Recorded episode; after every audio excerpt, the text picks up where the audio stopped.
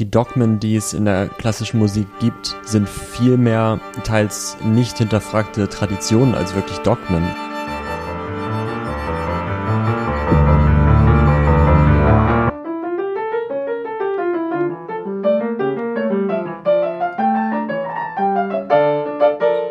Kunst und Kultur sind ein wichtiger Teil unserer vielfältigen Gesellschaft. Aber welche Rolle spielt die Gesellschaft für die Musik? In unserer zweiten Staffel sprechen wir über Vielfalt und Diversität aus der Perspektive des klassischen Musikbetriebs. Wie setzt sich die Musikszene mit diesen Themen auseinander? Darum geht's in Generation Einheit, der Podcast.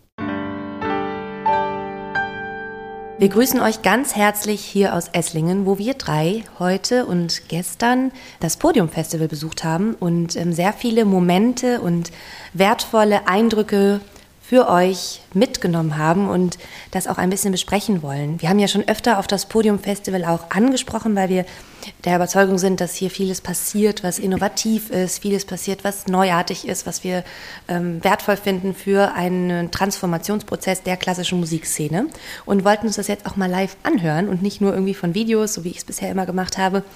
Wir hatten das große Glück, vorab mit dem künstlerischen Leiter des Podiumsfestivals, Josten Elle, zu sprechen. Und ähm, genau, wollen darauf heute ein bisschen einstimmen. Denn wir haben uns und ihm die Frage nach Dogmen in der Musik gestellt. Es geht also so ein bisschen um Dogmatismus, was sind ungeschriebene Gesetze, was sind, ich sag mal, Regeln, an die man sich halten muss oder wo man das Gefühl hat, man müsste sich dran halten, gerade in der klassischen Musikszene. Und ja, wann kommt eigentlich der Moment auf, in dem man das dann auch hinterfragt, in dem man das ändert und in dem man mutig ist? Genau, und das hat ja auch insofern was mit Vielfalt zu tun. Unsere Staffel steht ja unter dem äh, Motto Vielfalt, dass man bestimmte Glaubenssätze, Dogmen eben vielleicht auch hinterfragen kann und vielfältiger denken kann, dass es eben nicht nur diese eine Wahrheit, diese eine Richtung gibt, das eine, äh, den einen Glaubenssatz. Und äh, das wollen wir in dieser Folge auch äh, unter verschiedenen Aspekten besprechen. Erstmal die Frage an euch, welche Dogmen hindern euch im Alltag? Also wenn ich an das Wort Dogmatismus denke, dann denke ich als allererstes an ähm, klassische Aufführungspraxis und traditionelle historische Aufführungspraxis. Dann denke ich daran, okay, darf ich jetzt Bach mit der modernen Flöte spielen oder muss ich es mit einem historischen Instrument spielen? Ich denke auch ganz oft daran, dass man im Studium so eingetrichtert bekommt, dass man auf gar keinen Fall ein Werk, was für ein anderes Instrument geschrieben wurde, interpretieren sollte mit dem eigenen Instrument. Beispielsweise eine Sonate, die eigentlich für Klavier und Cello geschrieben wurde, dass ich die dann, weiß ich nicht, mit der Flöte und der Harfe umsetze oder so.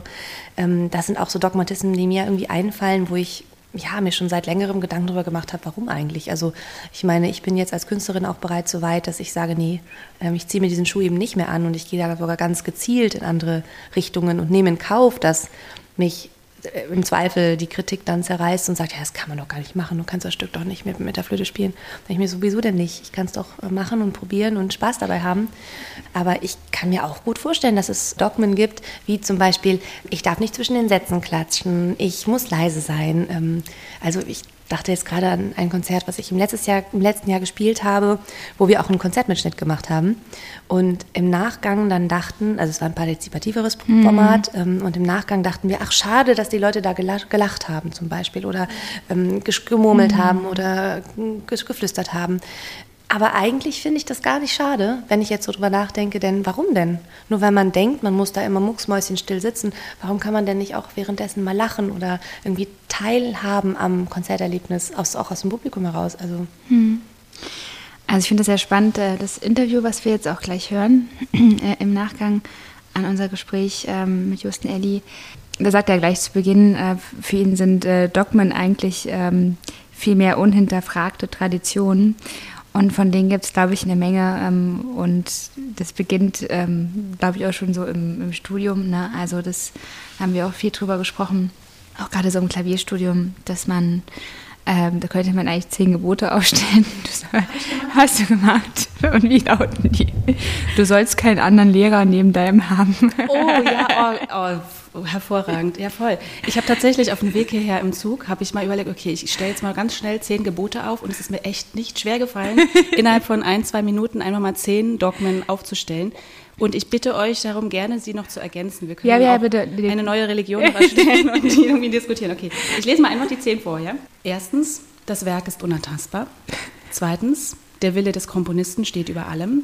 Drittens, der Konzertsaal ist der heilige Ort mit Knigge-Zugangsregeln. Viertens, Hähnle, das ist ein Notenverlag, Hähnle ist Edition Peters vorzuziehen. Das ist ein Nerd-Dogma.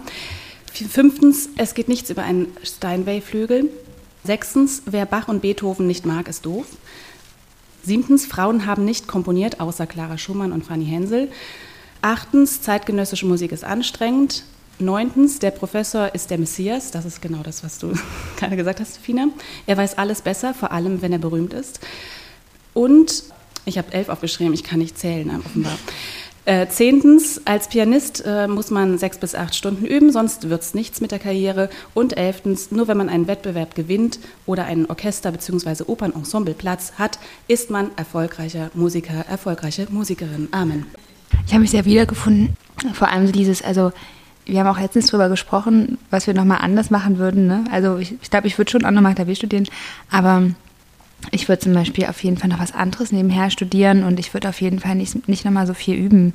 Also ich habe so viele Wochenenden in einer Übezelle verbracht, weil ich dachte, also ich, ich muss am Wochenende üben. Das ist auch so ein Dogma. Man muss jeden Tag üben. Wenn man einen Tag mal nicht übt, dann ist man gleich, äh, geht gleich zehn Schritte rückwärts. So ist ja immer das Denken dann, ne? Also an alle die, die mal irgendeine Musikerin oder einen Musiker daten wollen, Wochenende fällt aus. Und mir ist auch noch ein Dogma hier auf dem Podium äh, Festival äh, eingefallen. Wir können auch gleich nochmal über das Podium Festival sprechen. Und zwar, ähm, klassische Musik ist unpolitisch. Und das wird natürlich auch durch das ähm, Festival sehr hinterfragt, beziehungsweise wir können auch gerne nochmal ganz kurz darüber sprechen, inwiefern eigentlich, ähm, also das ist mir vor allem bei einem Konzert äh, aufgefallen, das war ein aktivistisches Konzert. Finde ich ja schon total äh, interessant, diese, diese Wortzusammenstellung, weil man Klassik ja nicht unbedingt mit Aktivismus äh, in Verbindung bringt. Und das war ein Konzert in einer Unterführung unter einer großen Straße und ähm, es wurde, wurde, sozusagen gegen die Verkehrswende demonstriert, auch mit äh, Demonstrationsschildern und eben mit Musik, mit lauten und mit ganz leisen Klängen. Für eine Verkehrswende demonstriert? Oh, Entschuldigung, es wurde für, ja natürlich. Dankeschön.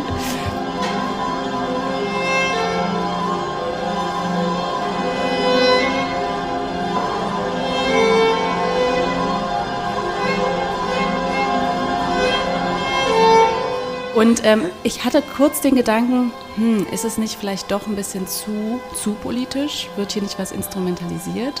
Und auf der anderen Seite ist es natürlich toll, dass man einfach mal Stellung bezieht, aber hinterfragt auf jeden Fall einiges oder es provoziert. Und irgendwie finde ich es schön, wenn Klassik auch provoziert.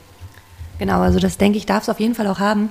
Ähm, natürlich ist es so, dass da eine einzige politische Meinung in dem Fall präsentiert wurde und mit Musik ähm, in Szene gesetzt wurde. Aber das finde ich gar nicht schlimm. Ich finde, man muss auch mal Stellung beziehen. Wir leben in einem meinungsfreien Land. Ähm, da hat sowas auf jeden Fall seinen Platz.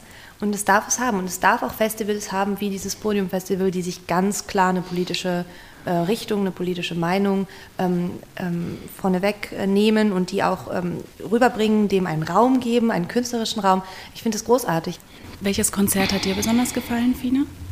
Ich habe ganz viele schöne Konzerte erlebt die letzten Tage. Also zum, zum einen Konzerte, die mich künstlerisch, musikalisch beeindruckt haben ähm, und berührt haben, aber ähm, auch tolle, ja, einfach Konzertformate erlebt, auch Education-Formate. Wir waren ja gestern im Meyer Park, da haben wir zuerst das Stegreif-Orchester gehört, die haben ganz, ganz toll improvisiert.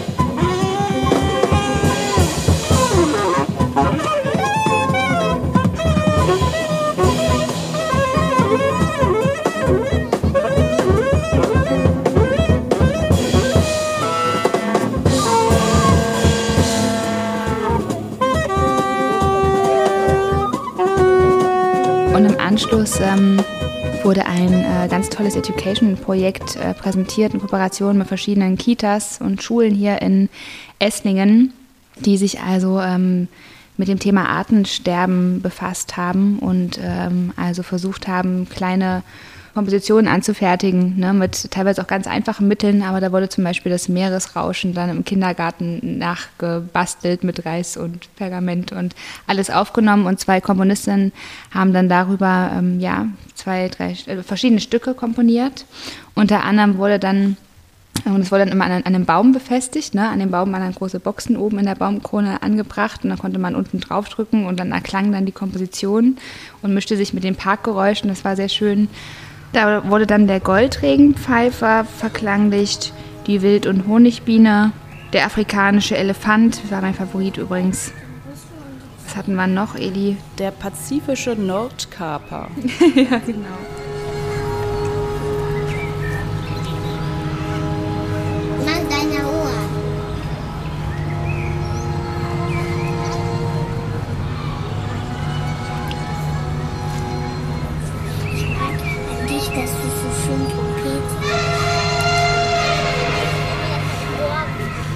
Was uns auch sehr berührt hat, war der afrikanische Elefant. Ne?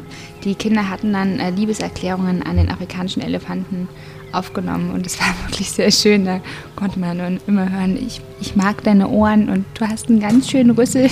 Und ja, die haben dann verschiedene Wünsche noch aufgenommen, was sie dem Elefanten wünschen. Du hast einen kleinen Rüssel. Ja, und ähm, wir haben danach auch gesagt, dass es das Krasse ist, dass eigentlich ähm, über die Musik ja quasi auf eine ja, wichtige Thematik aufmerksam gemacht wurde, aber dass es dadurch auch nochmal ganz anders berührt auch ne? und ähm, sichtbar gemacht wird. Ich, ich fand das auch total schön, das war auch eines meiner Highlights und ähm, das war auch das Konzert, wo ich Tränen in den Augen hatte, wo ich ein bisschen geweint habe. Ähm, komisch, weil es war irgendwie draußen in der Öffentlichkeit, man saß da in einer Gruppe vor diesem Baum und mir wurde dieses Artensterben auf einmal so emotional nahegebracht, das war schon ja, krass. Ähm, was ich auch noch ähm, ganz toll fand, und es hat vielleicht auch was mit dem Begriff Dogma zu tun, hier beim Festival, dass der Konz also jede Location, jeder Konzertort hatte etwas Besonderes und es war eben nicht dieser klassische Konzertsaal. Und äh, ja, beeindruckend fand ich eben auch zum Beispiel äh, das Konzert im Eisenlager, wo eigentlich unter der Woche gearbeitet wird und dann stand dann auch die Leiter und der Arbeitstisch und, und die ganzen Werkzeuge und dazwischen war eben dann auf einmal, der wurde umfunktioniert zum Konzertsaal und das hat für mich total gut funktioniert. Oder auch eben diese Musik im, im Park draußen. Also würde ich momentan tatsächlich dem klassischen Konzertsaal vorziehen, solche Orte. Also ich fand vor allem das ähm, Konzert im Eisenlager mit Isabel Pfefferkorn, einer wirklich herausragenden Mezzosopranistin, fand ich Wahnsinn. Also ich muss sagen, dieses, also es war nicht nur die Musik, die da aufgeführt wurde, eine, eine relativ neue Komposition, sondern auch, äh, wie sie das umgesetzt hat, auch wie das Ensemble mit ihr gemeinsam musiziert hat. Also es war ein mhm. Streichensemble mit ähm, Schlagwerk dazu. Das war einfach wirklich also sowas habe ich selten erlebt. Das hat einfach eine, eine, gesellschaftspolitische Aktualität gehabt. Es ging um Homer und um die Odyssee, aber es wurde so transportiert, dass es eben auf einen, also es ging um einen Kriegsrückkehrer, der nicht mehr genau wusste, in welchem Krieg er eigentlich gekämpft hat und wer er war und um sein, die Beziehung zu seiner Frau, Penelope in dem Fall, die ähm, auch nicht mehr genau wusste, wer ist er eigentlich, was, was hat er eigentlich erlebt, zu wem ist er eigentlich geworden durch diesen Krieg. Und ich meine, wir leben heute wieder in Zeiten von Krieg, äh, Stichwort Ukraine-Krieg. Das fand ich echt wahnsinnig, wahnsinnig stark, dann auch in diesem Kontext das nochmal zu hören. Und ähm, ich meine, Kriege sind auch immer präsent, auch wenn es jetzt nicht in der Ukraine ist. Auch die Jahre davor hatten wir in anderen Teilen der Welt äh, Leid durch äh, gewaltsame Konflikte. Und deswegen finde ich das einfach ein Thema, was nie an Aktualität verliert. Aber was mhm. ich so schön fand in dem Moment, war einfach nicht nur die Örtlichkeit und wie die Musiker das umgesetzt haben, sondern einfach das einem auch das, also ich hatte so das Gefühl, auf der einen Seite war ich so ganz nah bei mir, ich war so mhm. im Moment wirklich einfach da. Und ich glaube, das kommt einfach durch die absolute Hingabe der Musiker und Musikerinnen. Und auf dem anderen, auf der anderen Seite war ich auch total zerbrechlich, ich war so emotional also ich glaube, hätte mir irgendjemand nur irgendetwas noch ins Ohr geflüstert, was mich getriggert hätte, hätte ich halt wirklich einfach losgeheult, weil man, man ist seinen Emotionen so nah und das sage ich jetzt, glaube ich, nicht nur als Musikerin, sondern generell einfach als mhm. allgemeine Konzertbesucherin. Das ist einfach die Kraft, die Musik hat und wenn man sich da eben dann auch mit gesellschaftspolitischen Themen befasst, dann ähm, hat man, glaube ich, echt die Möglichkeit, Gesellschaften zu formen, Gesellschaften zu wandeln und halt eben auch ähm, ja, Verbindungen zu schaffen, also Menschen zu, miteinander zu vernetzen. Und ein letztes, was mir auch noch aufgefallen ist, was äh, auch mit Dogmen, glaube ich, zu tun hat und mit unserer nächsten Folge, dass ganz viele Frauen auf der Bühne standen. Also zum Beispiel auch unter dieser, bei diesem Konzert in der Unterführung ein Streichquartett nur aus Frauen sieht man tatsächlich sehr selten, finde ich, ähm, auch im, im professionellen Bereich. Und ganz viele Komponistinnen stehen auf dem Programm. Ähm, und das ist natürlich ganz toll. Und mehr dazu zum Thema Geschlechtergerechtigkeit gibt es dann auch in unserer kommenden Folge. Und da haben wir nämlich die äh, Gästin Josefa Schmidt, die auch beim Podium Festival gespielt hat. Wir haben ja, oder ich habe im Vorfeld in Berlin noch äh, mit Josten Elle, dem künstlerischen Leiter, gesprochen. Er macht nicht nur Podium Esslingen seit kurzem, also vorher ähm, war lange, lange Jahre, seit 2009, Steven Walter der künstlerische Leiter und auch Gründer von Podium Esslingen. Jetzt ist es Josten Elle, selber Geiger und er ähm, ist auch künstlerischer Leiter vom Ensemble Reflektor. Das ist ein Kammerorchester, was eben auch mit mit ähm, gewissen Dogmen aufräumt oder sie hinterfragt, auch zum Beispiel ohne Dirigent spielt. Und ähm, mit dem Justen habe ich mich in Berlin getroffen und ich habe ihn in diesem Gespräch am Anfang gefragt, welche Dogmen im klassischen Musikbetrieb seiner Meinung nach hinterfragt werden sollen.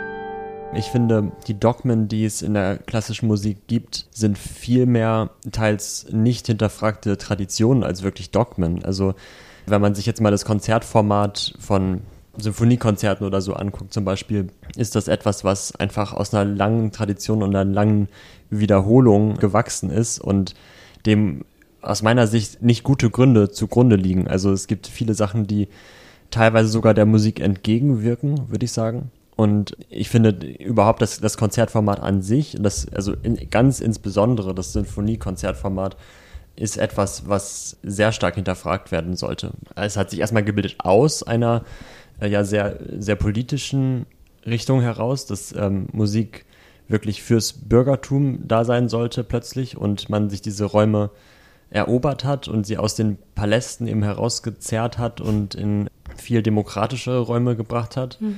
Und die Sinfonie der Romantik ist quasi die Form, die eigentlich dafür steht, und absurderweise hat sich aber seitdem das total verhärtet und hat sich wieder in einen Palast verwandelt, mhm. der wiederum sehr exklusiv ist. Mhm. Du bist ja ähm, künstlerischer Leiter von Podium Esslingen, aber auch vom Ensemble Reflektor. Lass uns erstmal über Reflektor ein bisschen noch sprechen. Ich war letztens mhm. bei eurem Konzert in Berlin im Theater im Delphi und äh, da habe ich euch erlebt das erste Mal. Ihr habt gespielt ohne Dirigentin und ähm, ja, teilweise das auch in großer Besetzung, in symphonischer Besetzung. Warum funktioniert das für euch? Es funktioniert für uns, weil wir uns gegründet haben aus einem Geist heraus, dass wir selber Verantwortung übernehmen wollten für unsere musikalische Familie, unsere musikalische Heimat. Und das bringt eine Attitüde mit sich, die, die es erlaubt, dass jede Person, egal wo sie sitzt oder steht, selbst komplexe Stücke wirklich mittragen kann. Hm. Ich glaube, dass diese, die, die Risikobereitschaft, die es braucht dafür, das zu wagen und eben die ganze Zeit am Rand, äh, am Rand des Abgrunds quasi zu tänzeln, dass diese, äh, dass dieser Spaß daran Reflektor total auszeichnet und auch wiederum ein bisschen nachzeichnet, was große Orchestermusik sein kann und was daran das Überzeugende sein kann, nämlich ja eben genau das, dass eben sich sehr viele Menschen plötzlich auf etwas einigen können und daraus die Kraft entsteht. Und das sehr praktikable Modell mit DirigentIn ist bei sehr komplexer Musik natürlich nur Notwendigkeit, aber ich glaube viel seltener, als wir das glauben. Mhm. Und es nimmt manchmal eben auch die Spannung und die Leidenschaft aus, aus dem Selbstgestalten heraus. Und das ist etwas, was ich finde, was Musik was auch Orchestermusik braucht, weil die Orchestermusik, gerade die romantische Orchestermusik, muss irgendwie von innen brennen und wenn zu viel Routine und zu viel Sicherheit dazu kommt, dann geht diese Flamme einfach manchmal aus und dann kann man sagen, okay, ist irgendwie die Dirigentin inspiriert mich nicht, deswegen, deswegen brennt es heute nicht, aber das ist auch so ein bisschen, bisschen feige und wenn wir keine Dirigentin haben, dann haben wir niemanden, auf den wir, dem wir die Schuld geben können, sondern es ist einfach ja, von der zweiten Trompete bis, bis äh, zum dritten Pult Bratsche, bis zum Konzertmeister, zur Konzertmeisterin, sind alle dafür verantwortlich, dass es brennt und das ist alles, was zählt. Und ich glaube, mhm. auch daraus entsteht nach wie vor die eigentliche Kraft von Sinfoniekonzerten, von Orchesterkonzerten. Für mich gleicht das nur so ein bisschen mit diesem ungeschriebenen Dogma, dass ja sinfonische Musik oder auch Kammermusik oder auch selbst wenn man Solo spielt, es muss alles irgendwie perfekt ausgefeilt, äh, durchgehört, vertikal übereinander und all, ähm, sein. Und ansonsten macht man sich eben sehr verletzlich tatsächlich oder angreifbar. Du, du hast gerade Verletzlichkeit gesagt, das finde ich ist ein, ist ein super Stichwort, weil die, diese Verletzlichkeit und die ja fast schon Zerbrechlichkeit, die daraus folgt, ist ja ein Gestaltungsmittel. Und gerade in unserer heutigen Zeit, wenn wir diesen Kanon wirklich nochmal neu ins Publikum vermitteln wollen oder jetzt in unserem Fall zum Beispiel Stücke dem Publikum vermitteln wollen, die ähm, vielleicht noch gar nicht bekannt sind, wie, wie äh, die Serenade von Ethel Smythe, die wir in dem Konzert gespielt haben, ist es völlig notwendig, dass wir uns mit dieser, mit dieser Offenheit und dieser Zerbrechlichkeit dem Publikum zuwenden, dafür, dass das Publikum uns das wirklich abkauft. Mhm. Und ich habe den Eindruck, dass die Sachen, die dann passieren, die dann ähm, eben schiefgehen, in Anführungsstrichen, dass die viel mehr Ausdruck von Emotionen sind, als die Sicherheit, die es vielleicht haben könnte, wenn man mit Dirigentin da ein bisschen geplanter durchgeschifft wird. Mhm. Ja, du bist auch künstlerischer Leiter des Podium Esslings und ähm, der Höhepunkt ist das Podium Festival, das jährliche. Und das Festival steht, oder auch die Initiative steht wie kaum ein anderes Format für das Hinterfragen und Überwinden von klassischen Dogmen. So empfinde ich das zumindest. Was ist dahingehend euer größter Verdienst? Also ich glaube, dass die Jahre äh, mit Steven als künstlerischen Leiter ähm, ausgezeichnet hat, dass sie sich wirklich radikal mit der Konzertform auseinandergesetzt haben. Einmal zum einen aus einer gewissen Not heraus, in dem Sinne, dass Esslingen nicht den Kammermusikort hat, kein in dem Sinne Konzertraum, Konzerthalle hat und äh, deswegen einfach wirklich sehr kreativ in die verschiedensten Orte vorgedrungen wurde, die ja erstmal nicht das ausstrahlen, dass sie jetzt Konzertorte für Kammermusikformate sein könnten. Zum Beispiel? Zum Beispiel ein Eisenlager, ein altes Eisenlager, was immer noch in Betrieb ist, oder eine Druckerei oder ein Autohaus, was hm. einer unserer Lieblingskonzertsäle immer noch ist in Esslingen. Aber eben auch ein Jugendzentrum, wo halt eigentlich eine ganz andere Musik zu Hause ist, eine ganz andere Kultur zu Hause ist. Und diese, diese Räume eben in ihrer eigentlichen Nichteignung andere Facetten von Musik überhaupt zum Klingen bringen können, andere Schattierungen. Das ist das eine und das andere ist, was ich Steven auch noch sehr hoch anrechne, wofür, also was uns damals auch bei der Gründung von Reflektor total inspiriert hat, ist diese unprätentiöse Art, den Werkbegriff zu hinterfragen. Mhm. Und den. Das Werkdogma auch. Genau, das Werkdogma, also dass halt, äh, dass abgeschlossene Werke als solche präsentiert werden müssen und ähm, dass sie eben ja brav und fein und säuberlich von Applaus getrennt einander folgen mhm. und dann ja manchmal auch in überhaupt keinem Zusammenhang miteinander stehen. Also Podiumkonzerte sind waren schon seit Jahren davon geprägt, dass sie von einem Thema oder einem übergeordneten Narrativ geprägt wurden, dem sich dann bestimmte Stücke untergeordnet haben und mhm diese Stücke, die sich dem untergeordnet haben, waren eben noch nicht mal irgendwie rein klassischer Natur, sondern stark von diesem Glauben an das an Post-Genre geprägt, dass halt Musik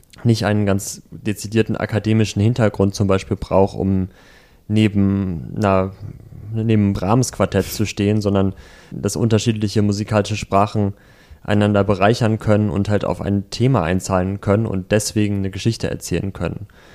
Und da war, war Steven für die Zeit total radikal und total furchtlos, mhm. was, glaube ich, viel gemacht hat mit der Szene schon. Und äh, ja, was wir jetzt halt noch versuchen, dem, dem auch noch zu geben, auf, auf diese vielen Errungenschaften, die wir einfach nur weiter pflegen wollen, weil sie sehr, sehr gute Ideen sind und sehr gute Ansätze sind, ist, dass wir in einer Zeit leben, in der die gesellschaftspolitische Relevanz von Musik immer wieder hinterfragt wird und wir aber fest daran glauben, dass sie diese hat und dass wir uns nur der Kraft bewusst werden müssen, die Musik in sich trägt. Also zum einen aus einer äh, musikgeschichtlichen Perspektive. Also auch Kammermusik, auch, ähm, auch absolute Musik hat immer einen politischen Kontext und immer einen äh, dementsprechend eine bestimmte Haltung. Und ähm, die ist jetzt vielleicht hunderte von Jahren, von Jahren entfernt, aber diese Haltung und diese, diese Richtung von Musik wieder in die Jetztzeit zu bringen, ist, glaube ich, eine ne wichtige Aufgabe, um die Kraft der Musik weiter zu retten. Hm. Ähm, und zum anderen, dass wir politische Narrative ganz bewusst obendrauf setzen. Also die, ich glaube schon, dass Musik zu den Krisen unserer Zeit eine Haltung haben kann und dass sie darauf einzahlen kann, ohne dass es Theaterstücke werden müssen. Hm. Ähm, oder dass es ein Selbstzweck wird. Äh, oder ohne, dass es ein hm. Selbstzweck hm. wird, genau. Ähm, und zum anderen hat die Frage von, was drückt die Auswahl der Komponierenden eigentlich aus? Also wir haben mittlerweile in der Popkultur eine riesige Bewegung an, also in dem Thema Repräsentanz, also was, was sehen wir auf den Bildschirmen, wenn wir ins Kino gehen und haben, glaube ich, sehr viel in den letzten Jahren gelernt, was das ausmachen kann für mhm. bestimmte Communities, wenn sie sich selber sehen, wenn sie sich repräsentiert fühlen. Das geht einmal, also ein mir wichtiges Thema ist diese, diese Abtrennung von akademischer, zeitgenössischer Musik mit einem bestimmten Hintergrund. Gerade in Deutschland spüre ich mhm. das sehr, dass es da so einen gewissen, gewissen Stolz und ja, ich würde fast sagen, eine gewisse Arroganz gibt darüber, was halt jetzt Kunstmusik ist oder was so, was in den Konzertsaal darf und was halt eigentlich, äh, wo eigentlich die Nase gerümpft wird, weil es eigentlich zu einfach ist oder weil zu. Unterhaltungsmusik ist. Ja, genau. Zum anderen eben, äh, was für einen kulturellen Background diese Musik hat. Mhm. Und das sind beides Sachen, die äh, eigentlich einfacher denn je sind umzusetzen, dass man sich dem öffnet und, äh, und versucht, da unterschiedliche Gruppen mit einzubauen und einfach Butter bei die Fische auch mal zu geben. Also es ist halt wirklich absurd, wie langsam äh, die Aufarbeitung von Geschlechtergerechtigkeit unter Komponistinnen in den Konzertprogrammen immer noch vor sich geht, mhm. obwohl wir ja jetzt seit ich hatte das Gefühl, seit drei Jahren wirklich sehr intensiv in der Szene drüber sprechen, seit Corona. Es kommt eigentlich in der Breite nicht richtig ja, an, weil, weil nach wie vor die Veranstalter, also oder gerade mehr denn je darauf setzen, dass man große bekannte Werke programmiert, die äh, dadurch halt einen gewissen ja, Verkaufsgrund äh, mhm. geben. Und ich halte das halt für grundsätzlich falsch, weil unsere Aufgabe in der, ja, in der subventionierten klassischen Musik eigentlich die ist, dass wir eine Kunstform repräsentieren, die wiederum unsere Gesellschaft repräsentiert. Und wir laufen in der klassischen Musik wirklich arg in Gefahr, in, dass wir das einfach nicht tun. Hm. Das ist sicherlich ein Widerstand, den du auch erlebst als künstlerischer Leiter oder als Musiker. Ähm, welche sogenannten Dogmen hindern dich nach wie vor bei der Arbeit? Wir haben in Esslingen die Situation, dass es tatsächlich erstaunlich wenig Dogmen gibt, die, die mich jetzt an der Arbeit hindern. Das mhm. ist, sind dann eher Gewohnheiten, die ich auch bei mir selbst merke, die, äh, die man immer wieder hinterfragen muss, glaube ich. Ich merke, dass es eher in der Zusammenarbeit gar nicht so sehr bei Podium, aber zum Beispiel bei Reflektor viel stärker, wo wir konfrontiert sind mit anderen Veranstaltern und deren, ähm, deren Perspektive auf äh, eben Fragen des Verkaufs oder Fragen der künstlerischen Qualität hm. wo wir äh, echt noch an harte Grenzen und alte Vorstellungen äh, geraten. Ja, ich denke, das wäre sehr gesund für die Szene, wenn sich mehr Veranstalter eben diesen Weg trauen würden. Und das ist vielleicht jetzt am Anfang, wenn man damit anfängt, noch umständlich und gibt mit Sicherheit dann erstmal Effekte, wo man verunsichert ist, weil man natürlich eine bestimmte Erwartung nicht mehr erfüllt. Hm. Aber auf der anderen Seite, glaube ich, die wesentlich nachhaltige Variante, damit umzugehen. Das war unser Interview mit Josten, dem künstlerischen Leiter des Podiumfestivals und natürlich auch des Ensembles Reflektor. Und ich glaube, was ich persönlich mitgenommen habe, ich weiß nicht, wie es euch da geht, aus dem, aus dem Erlebnis jetzt hier Podiumfestival und auch der ganzen Atmosphäre, die hier in Esslingen so um sich greift im Rahmen des Festivals ist. Ich finde, es braucht einfach mehr von dem, was hier tatsächlich passiert, einfach zu sagen, hey, wir probieren das jetzt mal aus. Wir wissen noch gar nicht, was genau bei, dabei rumkommt und wie das angenommen wird, aber wir wagen diesen Schritt und wir setzen nur weibliche Komponisten aufs Programm. Oder wir wagen den Schritt und sagen, es gibt eine Improvisation, wo wir nicht genau wissen, wie das dann im Endeffekt ähm, funktioniert, weil wir wollen, dass das Publikum mit uns gemeinsam improvisiert. Mal gucken, ob die überhaupt mitmachen, mal sehen, was funktioniert. Ich finde, das ist einfach ganz großartig und ähm, großes, großes Lob an das Team vom Podium Esslingen. Es hat uns sehr viel Freude gemacht, hier zu sein. Gestern Abend haben wir noch ein ganz tolles Konzert gehört, unerschrocken, ähm, konzipiert von Josefa Schmidt. Und äh, ja, wir hatten gestern die Möglichkeit, ähm, ein Stündchen hier mit Josefa über, wie sagt man, über Geschlechtergerechtigkeit und Ungerechtigkeit und äh, Frauen in der klassischen Musikbranche und ähm, Frauen auf Konzer Komponistinnen auf Konzertprogrammen zu sprechen. Und ähm, ja, hatten ein ganz tolles Gespräch und haben das auch aufgenommen und freuen uns, das euch dann in der nächsten Folge mal zeigen zu können. Wir freuen uns über Rückmeldungen, welche Dogmen beschäftigen euch, welche Dogmen sollten eurer Meinung nach abgeschafft werden und ähm, schreibt uns gern an generationeinheit.gmail.com oder auf den, in den sozialen Medien sind wir natürlich auch präsent. Folgt uns gerne und abonniert unseren Podcast. Wir freuen uns. Bis zum nächsten Mal. Tschüss.